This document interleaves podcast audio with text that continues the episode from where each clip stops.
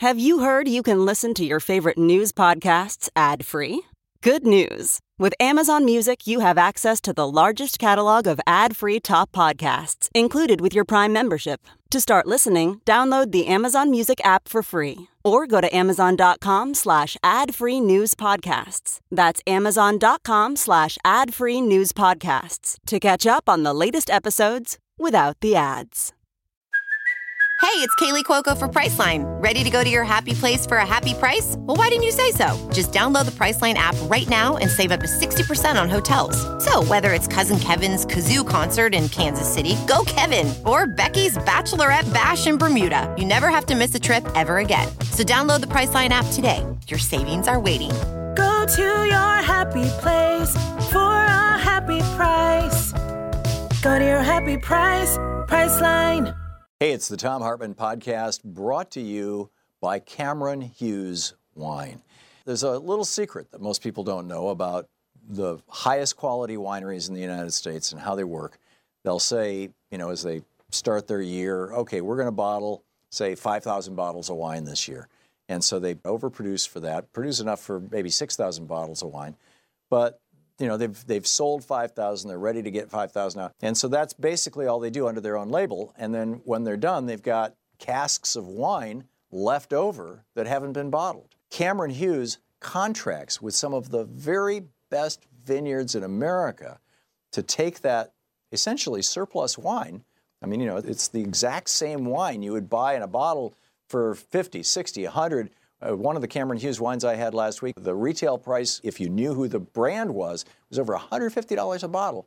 Cameron Hughes buys that in bulk, bottles it, puts just a simple number. Here it is, lot 506 or lot 622. Simple number on it, and you get some of the most spectacular wines at huge discounts off what you would normally pay. Cameron Hughes has been doing this since 2001, seeking out high end wine from around the world and selling it online direct to his customers. This is not just American wines. Earning Cameron Hughes Wine the number one wine brand online. It's just extraordinary stuff. Uh, I recently sampled Lot 609. This is a Cabernet Sauvignon. It was insane. It was so good. It was bold. It was rich. It had the, the black fruit and red licorice and crushed red rock. All these, these extraordinary tastes, juicy and ripe on the palate. You got to check this out. Go to chwine.com slash Thom, T H O M. CH as in Cameron Hughes, that's his name, he, the guy who started the company and runs it. I've talked with him. He's a great guy and he's doing amazing stuff. chwine.com slash T-H-O-M or text the word wine, W-I-N-E, text the word wine to 511 511 and you'll get free shipping with your minimum three bottle order. So text wine to 511 511. Cameron Hughes wine, exceptional value, extraordinary wine. Now enjoy the podcast.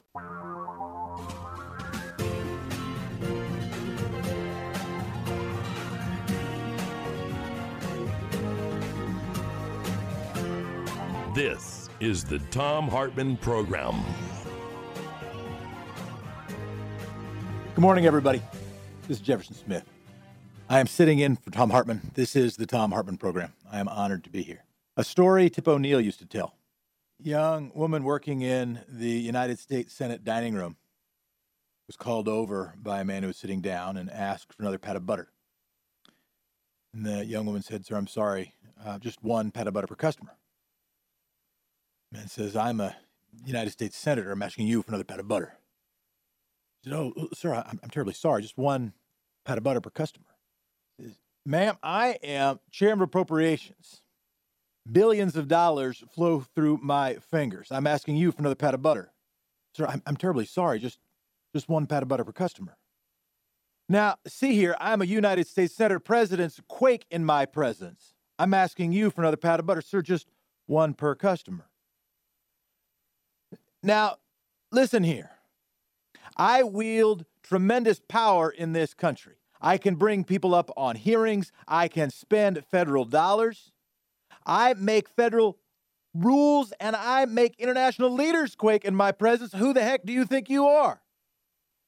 Well, sir, I'm the one with the butter. Now, why do I tell that story?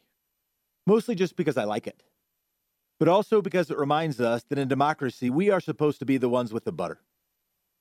And right now, I think too many Americans are feeling downright butterless. Butterless, I say. On today's show, we'll be trying to torture that analogy further by spreading a bit more butter, by trying to build a movement where we can, in fact, have a democracy. And I say this not for ratings, because that's not ultimately how I'm evaluated. I say this not to be blustery, because bluster for its own sake is boring.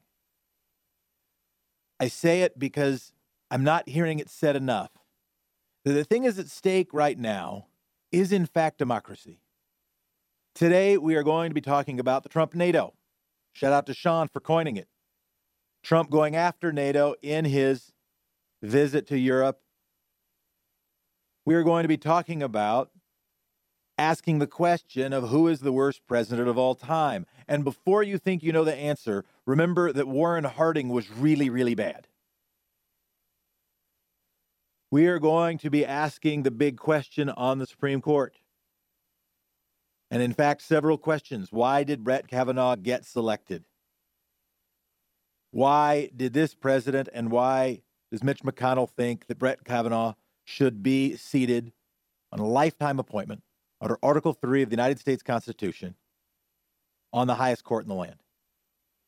And what are grounds for him not to be appointed? And I will argue disturbingly that the answers to those two questions are hauntingly overlapping. That the reasons for Brett Kavanaugh to be selected are also the grounds for him not to be appointed.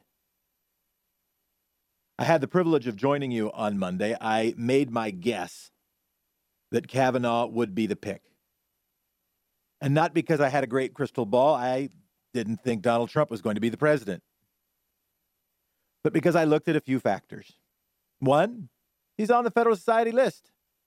He was among those that had been vetted to move the court significantly to the right when they did the analysis, one analysis of how to break down judges on where they fall on a political party judicial spectrum.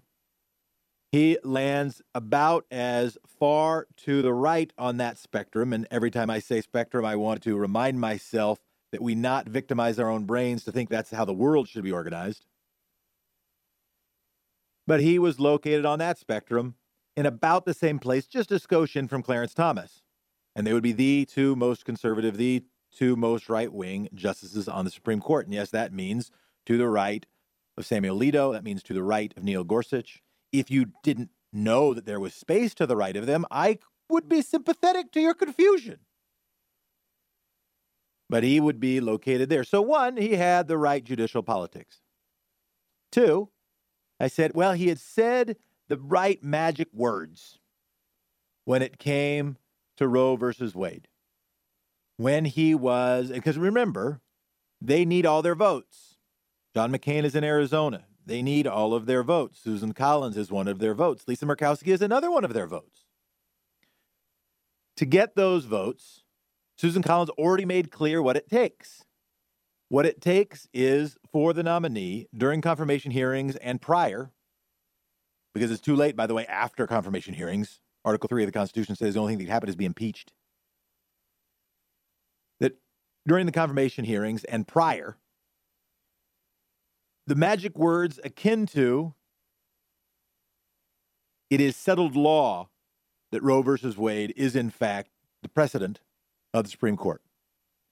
She made clear, did Susan Collins, that they could not be openly hostile. She didn't say they couldn't be privately hostile, but they couldn't be openly hostile to a woman's right to choose, and specifically to Roe versus Wade and Planned Parenthood versus Casey. And we know that Brett Kavanaugh was interviewed, had confirmation hearing when he was appointed to the DC Circuit. And during that confirmation, hearing, he said a version of the magic words. If confirmed to the D.C. Circuit, I would follow Roe versus Wade faithfully and fully. It is the law of the land. The last few words are mine. Chuck Schumer questioned him. He said, Do you consider Roe versus Wade to be an abomination? Do you consider yourself to be a judicial nominee like the president said he was going to nominate people in the mold of Scalia and Thomas? Kavanaugh. Senator, on the question of Roe v. Wade, if confirmed to the D.C. Circuit, I would follow Roe v. Wade faithfully and fully. That would be binding precedent on the court. It has been decided by the Supreme Court. Schumer, I asked you your own opinion. Kavanaugh, I am saying if I were confirmed to the D.C. Circuit Senator, I would follow it. It's been reaffirmed many times, including in Planned Parenthood versus Casey. Schumer, I understand, but what is your opinion? You're not on the bench yet. You've talked about these issues in the past to other people, I'm sure. Kavanaugh, the Supreme Court has repeatedly, Senator, and I don't think it would be appropriate for me to give a personal view of that case. Schumer, okay, you are not going to answer the question. So he gave a version of the magic words. But third, and so therefore I thought he could get confirmed. Third answer, third reason I thought it would be Kavanaugh is something that we're going to talk about with a guest in about 15 minutes. And that is about a law review article he wrote about the scope of presidential power. Now, when predicting, if you haven't read the article, haven't read articles about that law review article, you might look at Kavanaugh's background to guess, to surmise, to posit what he was likely to opine. And knowing, if you knew, that he worked for Ken Starr and was Ken Starr's attack dog preparing vicious documents to attack President Bill Clinton, including the most salacious details in legal documents and making all arguments that all of these things should be part of an investigation on a sitting president of the United States, not on whether an election had been rigged, not on whether a president was in cahoots with a foreign power, not whether there had been massive billion dollar scale money laundering, but about whether there'd been a fair and a president had lied about it. And he had been vicious in his attacks. One might think, well, he probably wrote an article to justify how hard he went after Bill Clinton and how presidents have to be held to account and they are not above the law and they need to be investigated if there are grounds for investigation. And if that were your surmise, if that were your posit, if that were your hypothesis, I would probably agree with you. If in fact I hadn't known the law article. And we will talk more about its details, but basically what it says is spoiler alert president is above the law. The president's job is so important that they should not be subject to an investigation. And I looked at those three reasons. I said, well, bingo, bingo, bingo. He's going to be able to maintain, he being Donald Trump this time, he's going to be able to maintain the red wall because the Federal Society likes the guy. He's to the right of everybody but Clarence Thomas. Susan Collins might be able to do what she did with Neil Gorsuch and hold her nose and vote yes, or vote yes with enthusiasm, dodging the question of whether she was significantly involved in the overturning of Roe versus Wade because he had said it was settled law. By the way, the reason I say that's not enough at this point is he is not being appointed to the D.C. Circuit. What he said is this is the law of the land because I work for the Supreme Court. I am under the Supreme Court. I follow Supreme Court precedent. But if you are on the Supreme Court, you only follow Supreme Court precedent if you want to. As was said, all I mean by law is what a judge will do. And he will be a judge in the position of reversing the thing, and therefore his personal opinion now matters more than it did when he was being appointed to DC Circuit.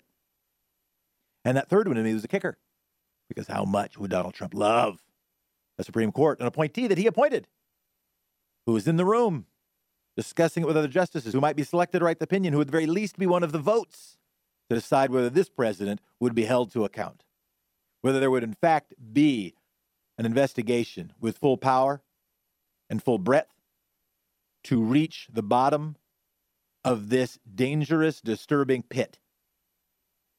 You're listening to the Thom Hartmann program. I'm Jefferson Smith. The call in number is 202 808 9925. We welcome your phone calls. There's one other thing that I missed, though. And I'm going to talk about that stuff that I missed right after this break.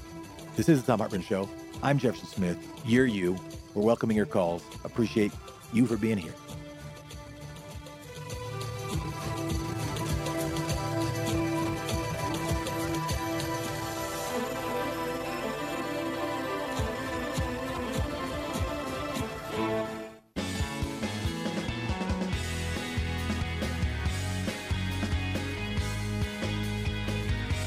Hey team, how you doing?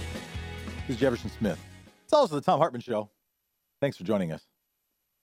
Again, when we were discussing this on Monday, prior to the announcement of Brett Kavanaugh to the court, I, during the show, landed on my prediction. I didn't have it prior. I landed on it during the show. And one of the reasons is because I had already been aware of his testimony when he was testifying for confirmation to the DC Circuit. And he had used magic words that might be enough to be sheep's clothing to get Susan Collins' vote. Another reason was because, well, he was on the list and he was the one Ivy League guy on the list. Now the court is entirely again populated by Yale and Harvard graduates. It is the third fact, however, that when I learned, it became really clear to me that he'd be the guy. And I wasn't sure, but I thought. And written the very next day, well, maybe written prior, published the very next day, an article by John Nichols on that third point. I am reading the title. Brett Kavanaugh once argued that a sitting president should be above the law. The author of that article in The Nation is John Nichols. John Nichols joins us now. Mr. Nichols, thank you for joining us, and how are you doing? Well, I'm glad to be with you. And I don't think we could be talking about a more important topic today. I, I think that Brett Kavanaugh is the most dangerous nominee for the U.S. Supreme Court in modern history. Why? Precisely because of the things that you're talking about here, and precisely because of his background uh, as an acolyte of Dick Cheney and Karl Rove, key player in the Bush White House, but also in the Bush v. Gore fight back in 2000 to claim the presidency uh, in that Florida recount struggle.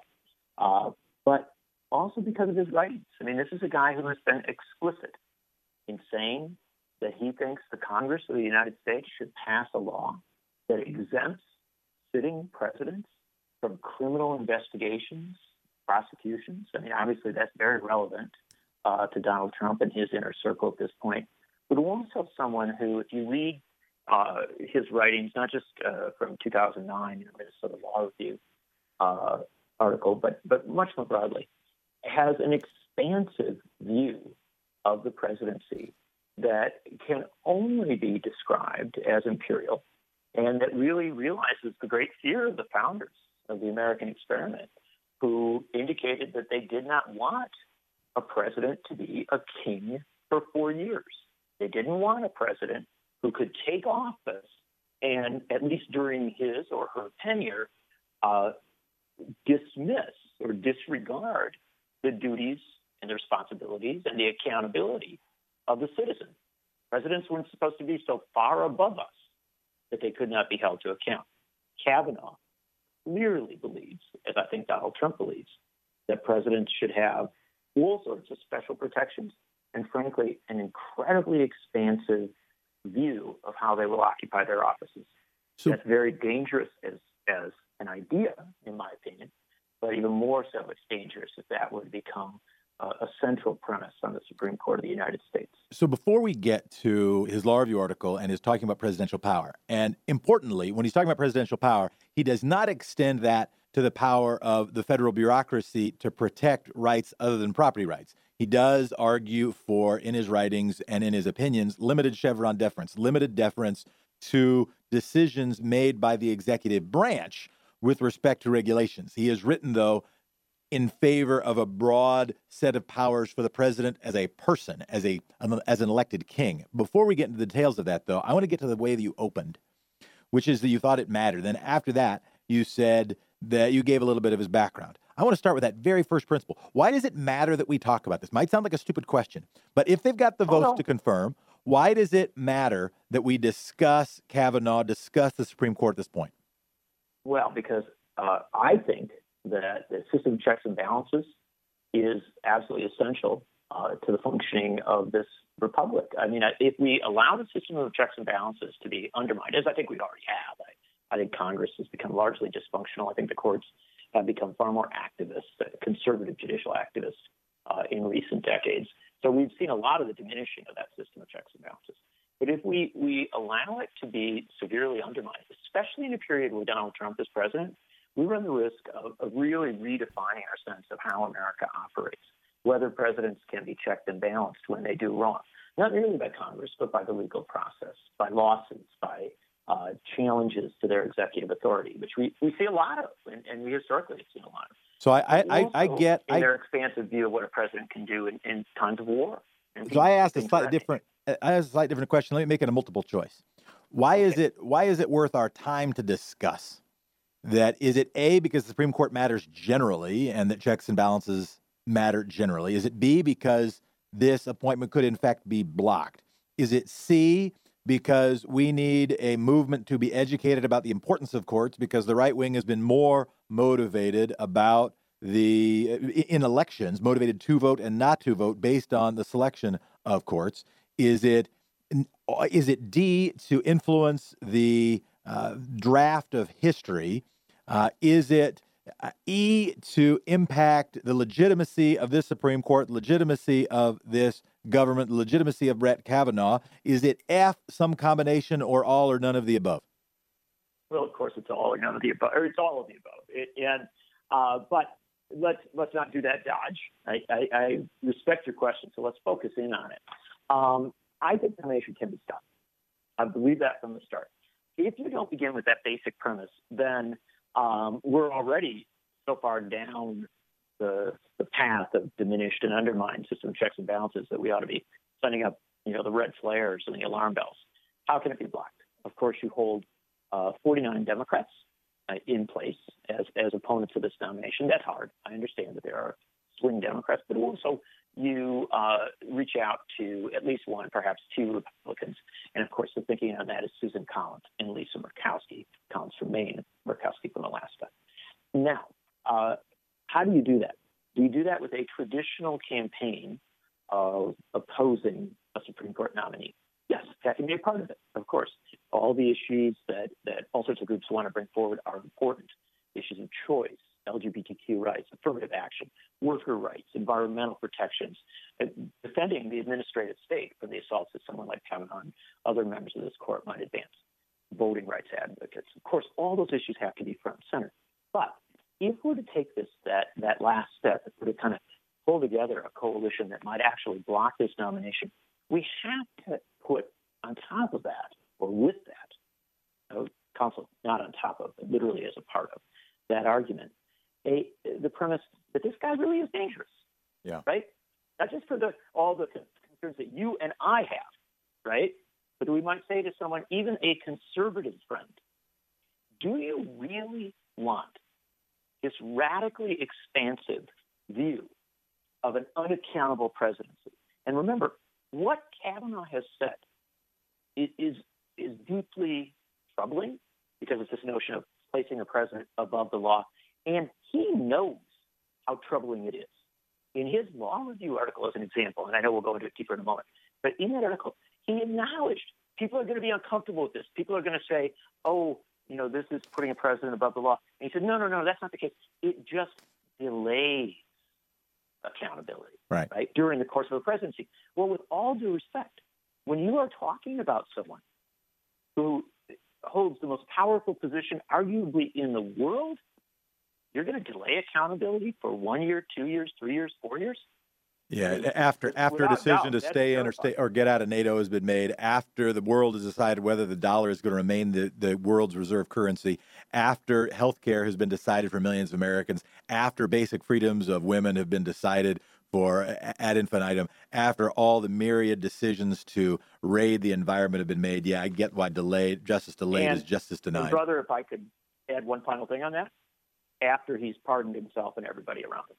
And let's get to that. So, so what's interesting? Well, so first to understand who this guy is, and and because of the robes, and because of history, and because of even previous courts who felt differently, and because of our education in high school and college, thinking of the Supreme Court as a different branch of government that was less political because of its lifetime appointment, I think we miss that the appointees to the Supreme Court by Republican presidents have been operatives, and there has never been an appointee that I can remember who's more obviously an operative of the right wing than of the political movement. I don't mean merely of an ideological set of jurisprudence.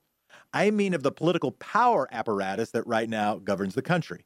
That Brett Kavanaugh has built his career as an operative of that movement. Say again those quick bullet points on that, that make or, or disabuse me and the listeners of the of the notion that I just offered. If you don't think he's an operative, of course he's an operative.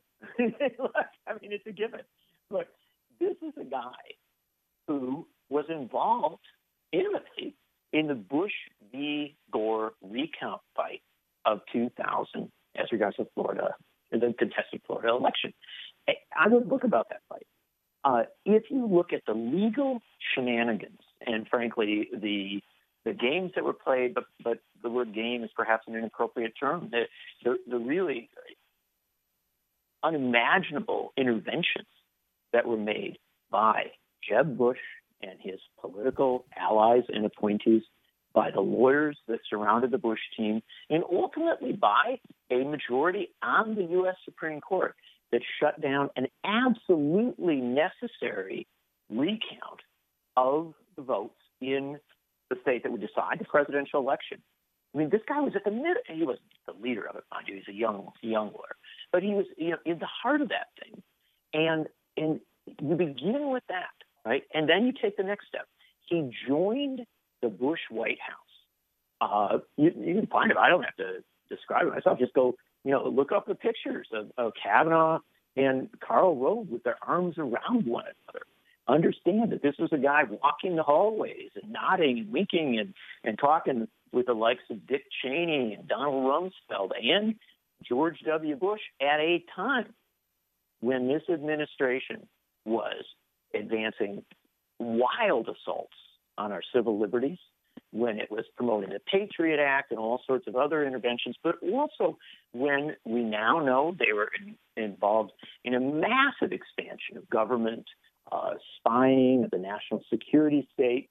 And he was involved in all of it. We're talking to John Nichols of yeah. The Nation. We're going to break in just a moment. So the point here is that, yeah, it still matters to talk about, uh, what John Nichols offers that matters because it could still be blocked. I offer that needs to be talked about because there needs to be a wider and deeper movement, understanding, and appreciation for a long term commitment to democracy as it manifests itself with the courts. We've got to care more about the courts, but also the people as you're sharing thoughts with friends as we're preaching to the choir and hopefully inspiring the choir to sing and also hopefully getting some passersby who care about democracy and want to preserve it. The uh, notion that it is ju- he is merely an operative maybe merely weakens that he is in fact an operative that he worked to impeach clinton that he worked to elect bush and also now his views have changed. We're going to stick with john nichols after this break so that we can talk about that law review article at least for a few minutes. John nichols stay with us. Listeners stay with us. I'm jeff. This is the Thom Hartmann show. Democracy is still sort of a thing and so we're glad that you're listening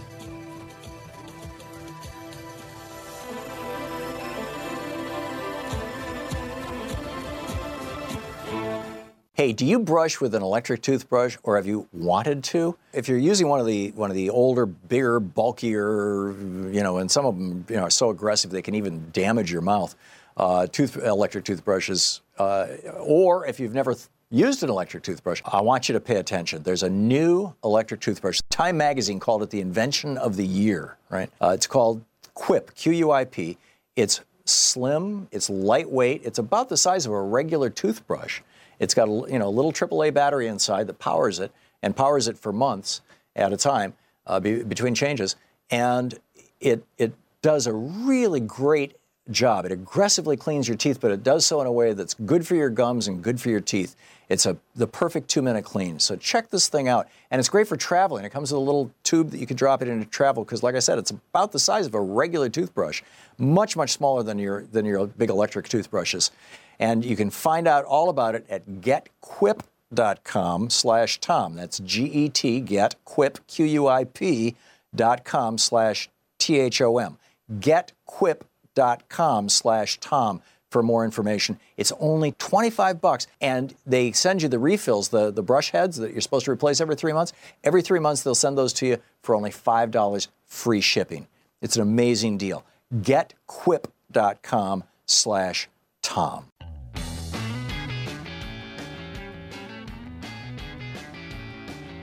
You're listening to the Thom Hartmann program. I'm Jefferson Smith. On the phone back with us, John Nichols of The Nation wrote the article. Brett Kavanaugh once argued the sitting president should be above the law. We've covered why it matters for us to talk about, both to challenge the nomination and to educate a movement about why courts matter and educate it further. And also because this guy is a Republican operative, not merely a conservative jurist, but a right wing operative. But now he had an interesting turn after spending his, after making his bones by going after Bill Clinton and trying to limit the uh, Clinton's ability to stop a investigation during his presidency. He then wrote, after working for Bush, he then wrote an article saying, "Oh, I think the president should be above the law, or at least not subject to investigation." John Nichols, what was the what were the basic points of that article, and did it surprise you that he held both positions, both let's go after Clinton and let's not go after presidents anymore?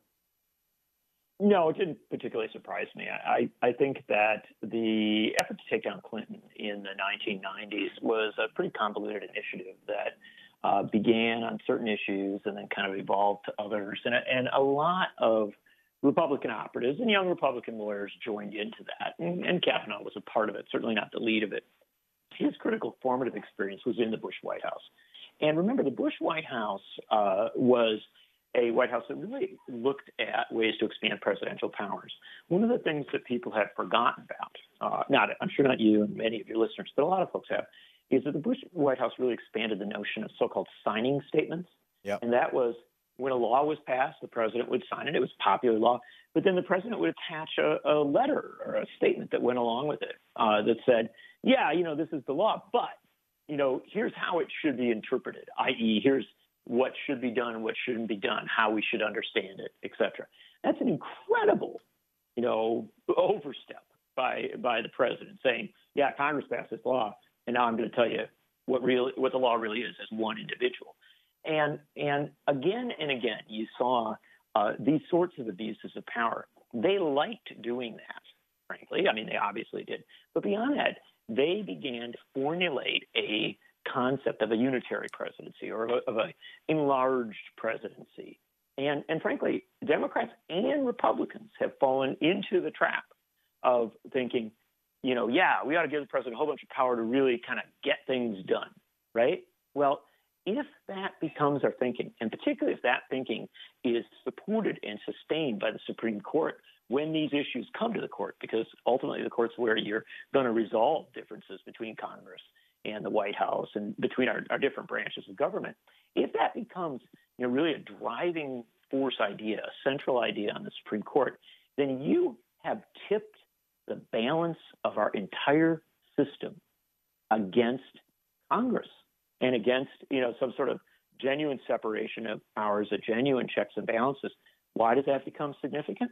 Well, Kavanaugh himself says, "Oh, you know, I'm talking about you know exempting presidents from you know all these legal investigations, stuff like that, but the power of impeachment will still exist."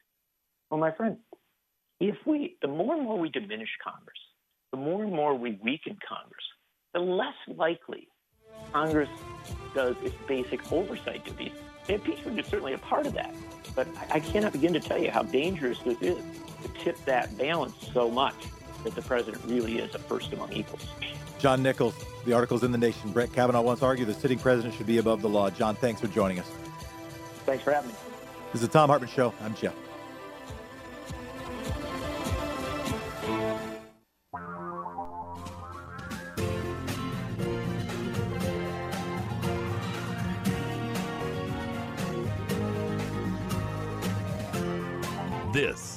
The Thom Hartmann Program. The term conspiracy theory has come to mean in common parlance that something is a fishy idea, not a fishy conduct, but in fact that the person offering the idea is being fishy. What conspiracy means is actually just an agreement, a plan among people they don't share with a lot of other people. That is, roughly speaking, in secret. That happens all the time. It happens every day. And I don't say that because I think that there's weird stuff being done to make it rain when otherwise it wouldn't rain. I mean that in you do that a lot. in a surprise party that you plan, in something that you're going to do at your job to release a new product or to let go a team member. Agreements happen all the time without other people knowing them. And in fact, in the halls of power, they happen also all the time. And very often they have consequence.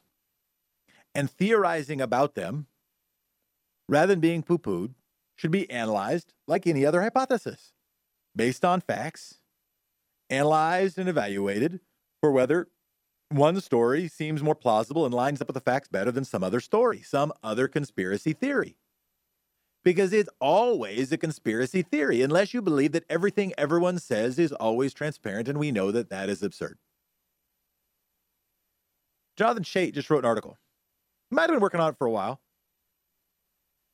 It's been making the rounds of the internet. We are honored to have him here.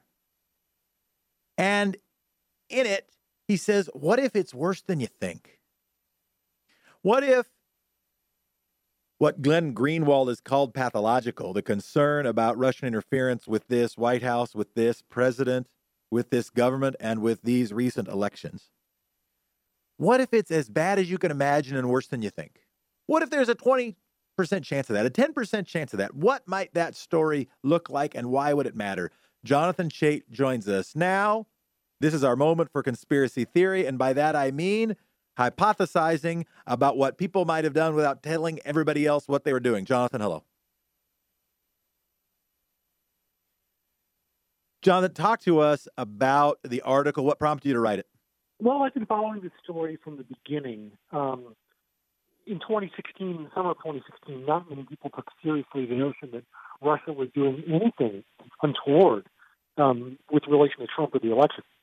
The notion that they were interfering in the election at all was pretty far out, and nobody took it seriously. In fact, the initial reports about the hacking of the DNC um, just assumed that Russia was just trying to get more information and was not trying to help anybody in the election. So, as we've learned more, people have grown more and more accepting of the idea that that, that Russia was helping Trump, and, and, and even that that Trump was welcoming that help to, to some level.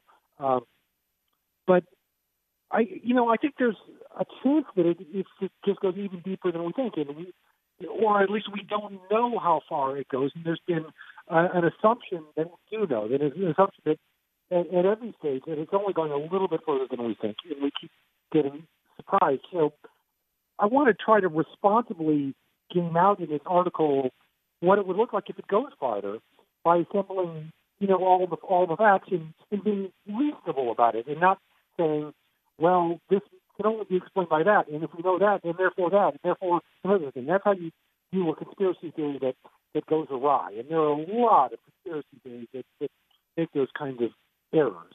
So I'm just trying to use trustworthy, publicly verified sources and, just put it together. Like, what what do we think? What what are the probabilities? What are the possibilities? And and and how deep could it go? So that's what I tried to do. And by how deep it could go, you include the and maybe and focus on, I guess, the relationship. When you say, what if the next summit? I think that it was uh, what what if the next summit between Trump and Putin is not merely a uh, discussion among uh, foreign leaders or, or national leaders, but what if it is in fact a, a, a source meeting with his handler, Putin being the handler. And you say that there is a chance, and I know it, it is hard. I mean, the, the, challenge with the big lie, the channel, challenge with the big deceit is it's so hard to believe that it that the good news isn't true because it disrupts our cognitive dissonance so very much. And I think that's why your story is important. New York Magazine is what it's in. I sometimes get it confused with the New Yorker. Can correct me if I'm wrong. I am, although I've lived in New York, I don't, I, I don't see the world through the spoon of Manhattan. Okay. The uh, and you make the case, or at least hypothesize. Yes, it is New York Magazine. You're right. It is New York, not New Yorker. Thank you very much. And you make the case that, or, or at least put out the hypothesis that the relationship between Russia and Trump, that Putin and Trump, it might not have, not only may not have been accidental, it may have been, or it may not have been recent, and in fact, it may have started in 1987. Make that case.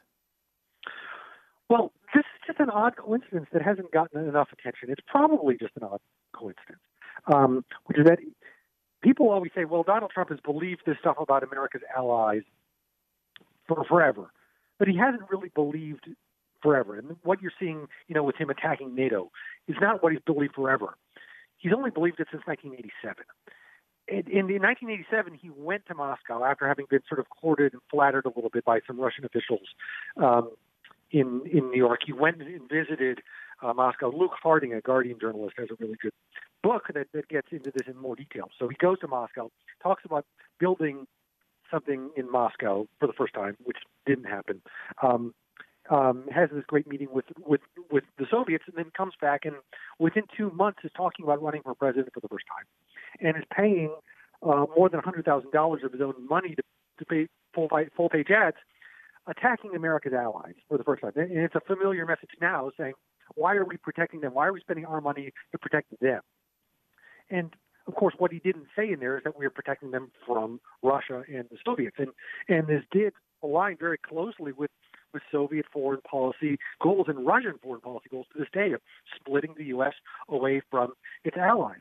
So again, probably a coincidence, but you know, why do you, why do you say do you say probably a coincidence to maintain journalistic integrity and not to sound uh, too beyond the the the current state of the conversation, or do you say probably because you actually think it's probably because I don't know it being a coincidence doesn't necessarily seem any more or less likely than it not being a coincidence. You know, if I had to bet my own money, I would probably say it's a coincidence, but I don't know. I mean, I just don't.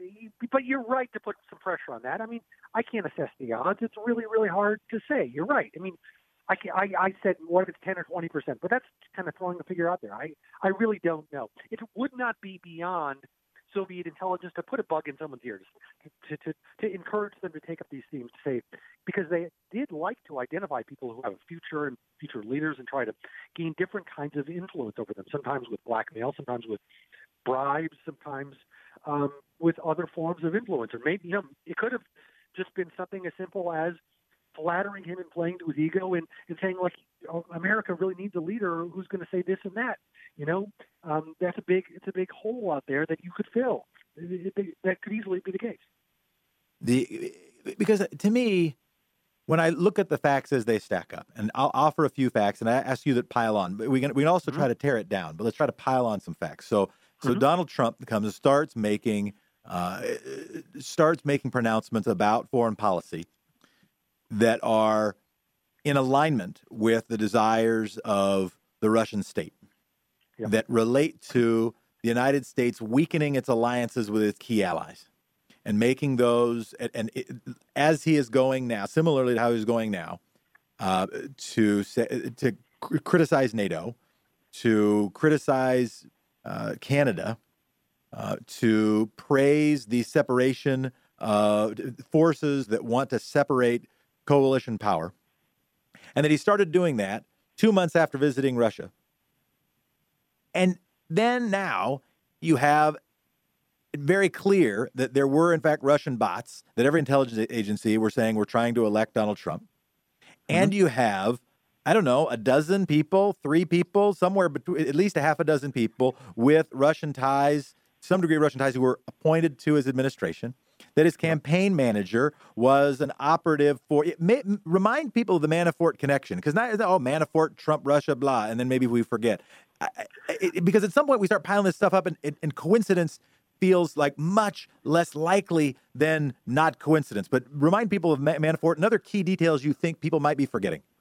Well, sure. Let me let me pull out even more because to say that Russia is interfering in an election and building, forging covert ties with a party here sounds much less crazy if you understand that they have done this time and time and time again. There's no controversy over this. They've done this in more than half a dozen elections in, in Europe, um, building ties with right-wing parties that they see as having some kind of common ideological goal, and often courting the leaders of those parties with with, with bribes. Um, in, in, in one of the clearest cases is an election in Ukraine, where Russia had a strong interest, and they backed a, a pro-Russian party and, and backed his political interests. Um, and the person who ran this campaign is Paul Manafort. So Paul Manafort is running a pro-Russian political operation in Ukraine immediately before he comes to run Donald Trump's campaign. So, so not only not only do they have a tradition, a habit of getting involved in other elections, but they get and and, and planting the person that they want, but they have used Paul Manafort to do that very thing, and then Paul Manafort, by maybe not coincidence, ends up being working for the Trump administration. We're about to go right, to break. Same guy. Well, no, he's not in the administration. No, he was never in. That administration, excuse me, the campaign. Yeah. The campaign. So the uh, pl- plug the article. Where can people check it out? What's your Twitter feed? Mine's Jefferson, Jefferson D Smith, uh, and and I have posted it. What's yours? Where can people check it out? My Twitter feed is at Jonathan Chait. Um, Jonathan with an A N C H A I T and nymag.com is the. All right. Hang with us, listeners. We're going to be back with Jonathan Chait. We're going to be back with your phone calls. I'm Jefferson Smith. Fun stuff, except scary. And we've got to stay together to be less scared. This is Thom Hartmann Show.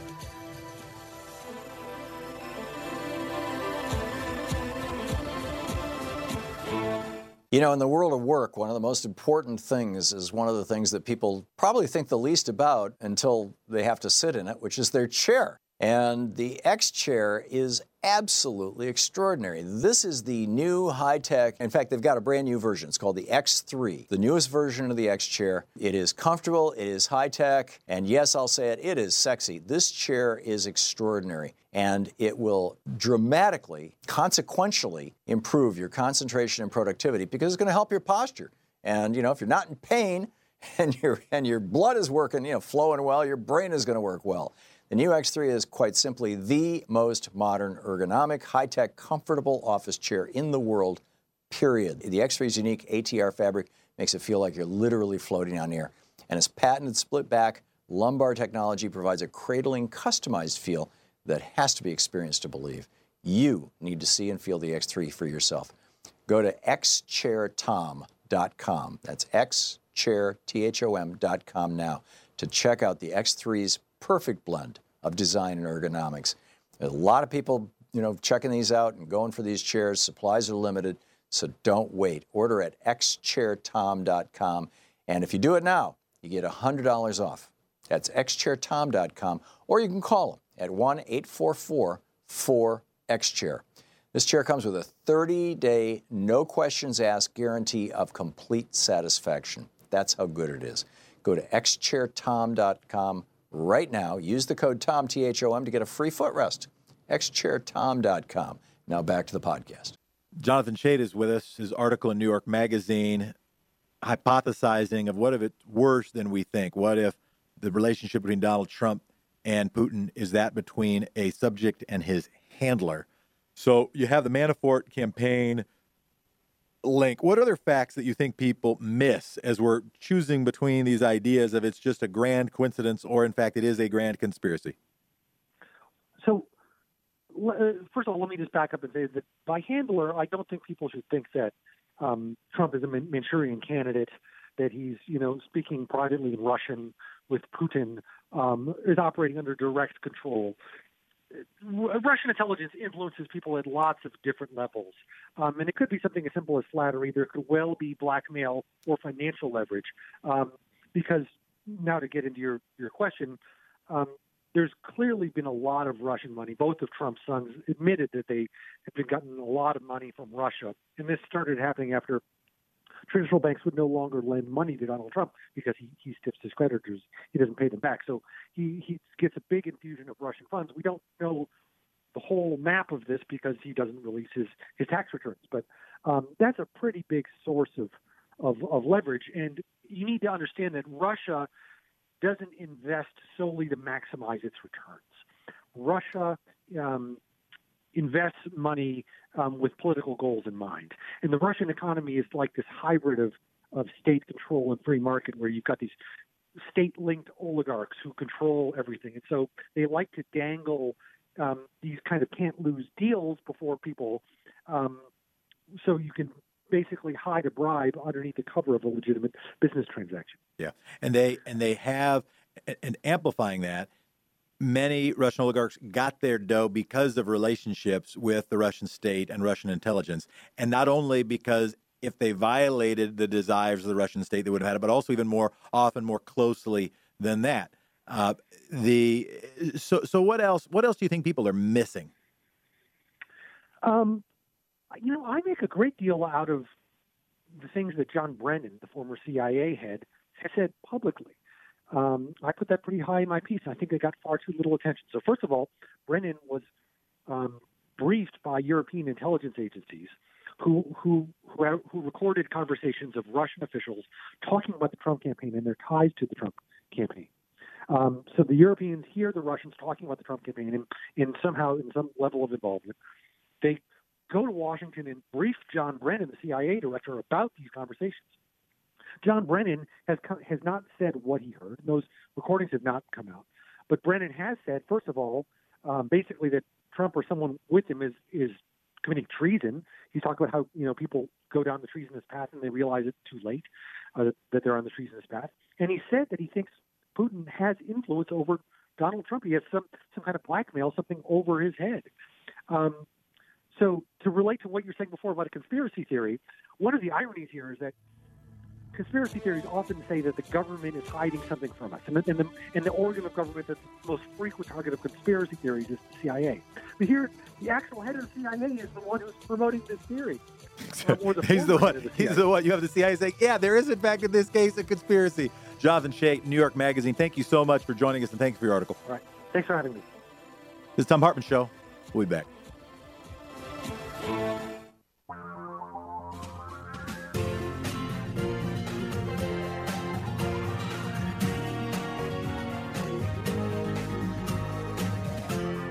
This is the Thom Hartmann Program.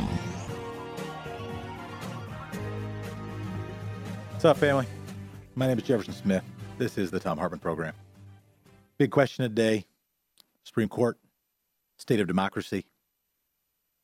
Why are we trying to disrupt our most important international alliances? How is it connected to the investigation of the White House? And how do we make sure our elections actually yield the results that reflect to a better degree the will of the people? To connect a couple of those dots and to help talk about election security, Norman Solomon from Roots Action. The website is rootsaction.org. Norman Solomon joins us now. Norman, hello. Norman, can you hear me? I cannot. Hello? Norman, can you hear me now? No, I cannot hear you. Oh. I unless you can hear me here. I can hear you. Oh, good. Okay. Oh, all right. So apparently you can hear me. Anyway, we're now talking. We'll pretend the last seven seconds didn't happen. It is wonderful to hear your voice. Go ahead. You want to talk about election security. Uh, if people are concerned about the state of American elections, what ought we be doing and what good news is happening? Well, to me, the good news is happening, and I'm with rootsaction.org. A statement was issued this morning, an open letter uh, published by The Nation magazine, which really gets beyond the false choices uh, that have been really propagated for the last 18 months. And those false choices have said to people, one way or the other, uh, that either we protect our elections or we uh, heighten tensions with uh, Russia hmm. and move in a more confrontational mode that could include a military confrontation. And uh, the Nation on their website today uh, has published an open letter by more than 20 people of uh, great, in most cases, renown in cultural and political circles across a wide swath of the political spectrum, saying that that's a false choice. That whether somebody is uh, thousands and thousands of miles away or down the street, they should not be able to hack into voter registration files they should not be able to uh, intrude upon uh, any part of the digital election process in this country. And at the same time, we don't want to be moving towards uh, military confrontation between the two nuclear superpowers. So, uh, to me, that's very encouraging uh, because the polarized debate in this country has, under the rubric of Russiagate, moved us more and more, frankly, towards a greater risk of uh, nuclear apocalypse, which, of course, virtually anybody uh, who is sane doesn't want. And so you're saying if we uh, disconnect our criticism of Russia, disconnect even our criticism of the president from the idea that our elections ought to be honest, that maybe that would help advance the argument that elections should be honest without ramping up tensions. How is that? Uh, correct me if I if I misconstrued your point, but how is that being received by folks out in the world? Well, the te- the beginning of the title is common ground, and it's really, um, as you uh, allude to, an attempt to move beyond these sort of stalemate uh, discussions uh, that have gotten locked in in the last 18 or 20 months in this country. And uh, we're now speaking just a few hours after the nation published this open letter. And what remains to be seen is the response, but it's already been republished by a number of other websites. Uh, as we speak, a petition drive is launching, uh, which people can join in at the Nation website to read and then act upon the open letter in support of it.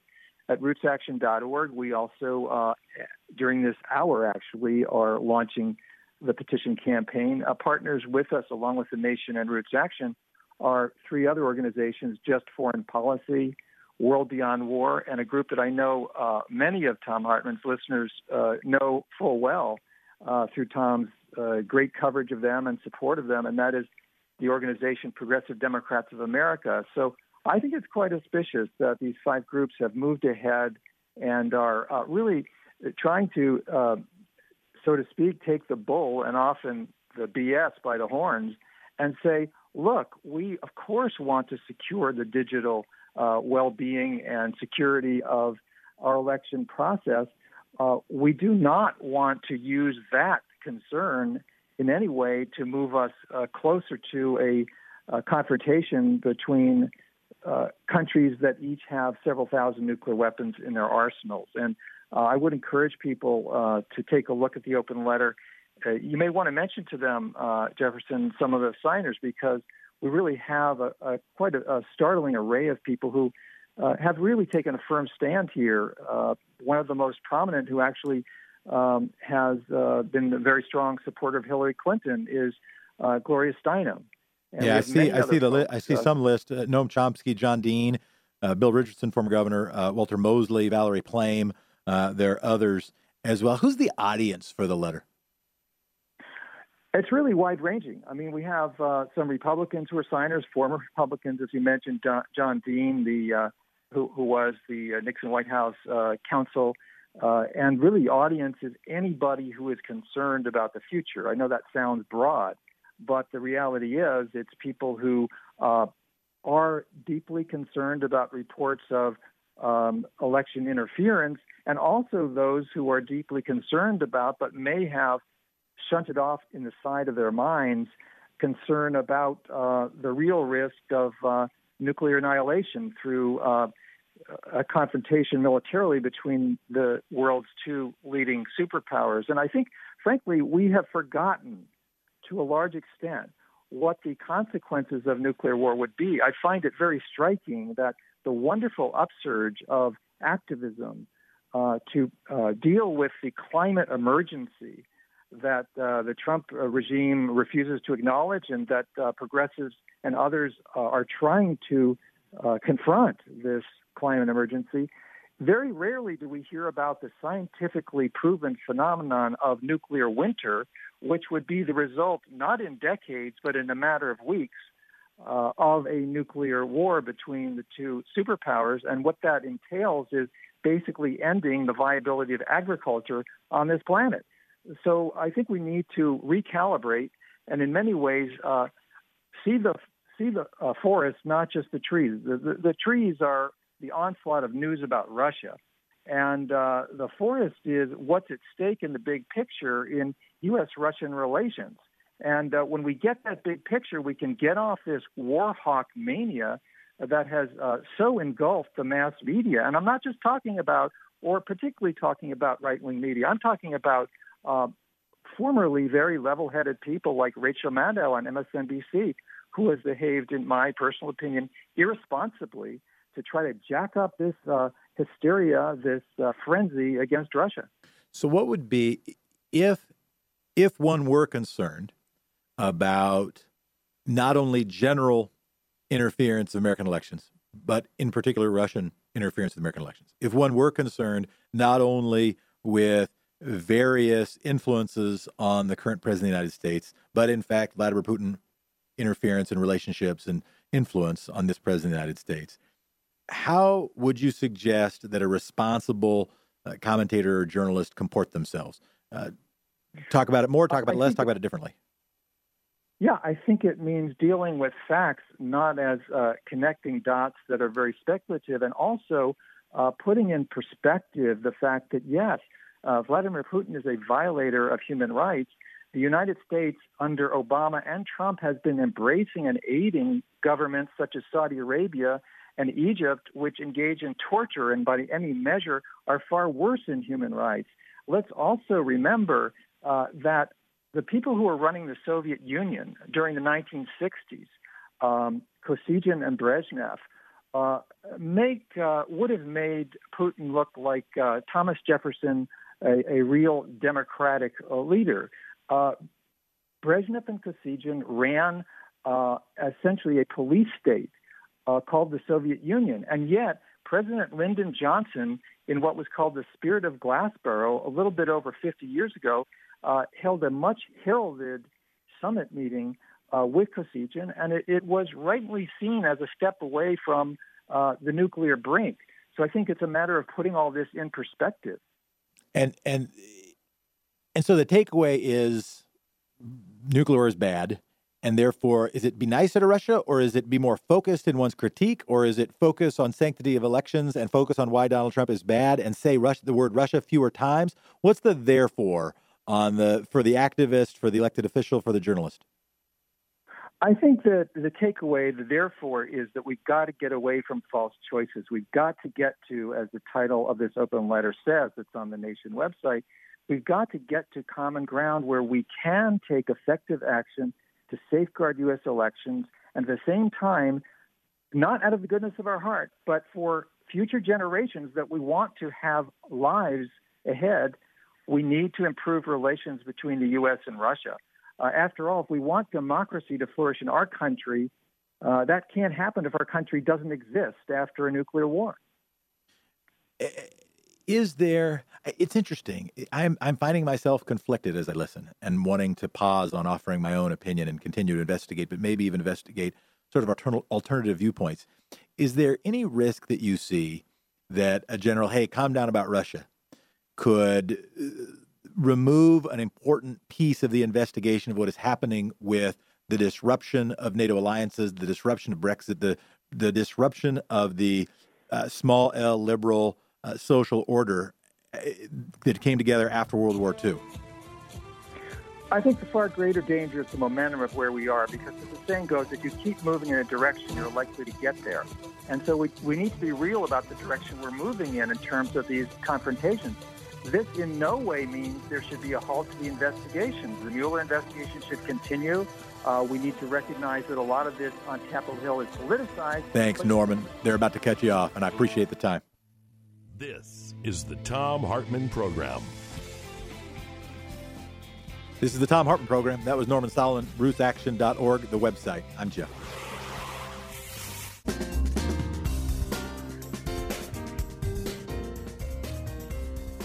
We're back. Victor from WCPT Ain't Afraid of Me, Chicago. What's up? Hey, buddy. You're doing a great job, and the program is moving right along. But we forgot two important facts. One Uh-oh. is that uh, Donald Trump never did sign off on the sac- sanctions against Russia. I know. And number two, um, the Mueller team has already filed, gotten 13 indictments and five guilty pleas from Russian operatives and people that are involved with Russia and the Trump campaign, and it, to to believe that there is no influence by Putin uh, on the old President Trump is just delusional. Are you there? I'm here. Yeah, it's just delusional. And uh, another point: Russia does not have a nuclear arsenal since the 80s. They cannot maintain a nuclear arsenal since the 60s we're going to have to take your point and leave it there because what I've got to say is thank you to everybody for listening. Thank you to the team. Thank you to Sean and to Shira and to Nate. Thank you to Thom, who will be back tomorrow. My name is Jefferson Smith. Thank you, Democracy. And again, let me leave you with this that ultimately a lot of this stuff isn't anybody's job, so it has to be all of our jobs. You are the coalition of the benevolently irrational, the good people doing good things for no good reason. And with you, democracy is possible, and you are priceless. Definition of priceless worth a lot, not for sale. We'll be back soon.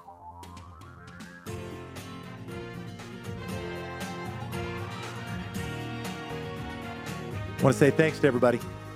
Tell me back tomorrow. I'm Jefferson Smith. Twitter handle Jefferson D. Smith. Thanks for all the callers, and thank you, democracy. I'll be back Friday.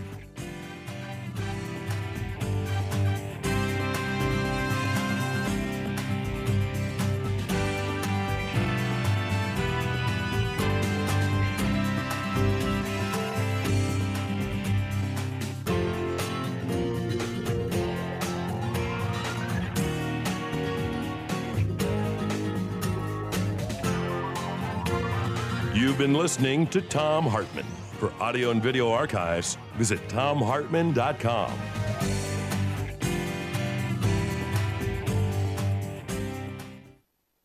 One, two, three, four.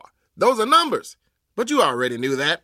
If you want to know what number you're going to pay each month for your car, use Kelley Blue Book My Wallet on Auto Trader. They're really good at numbers. Auto Trader.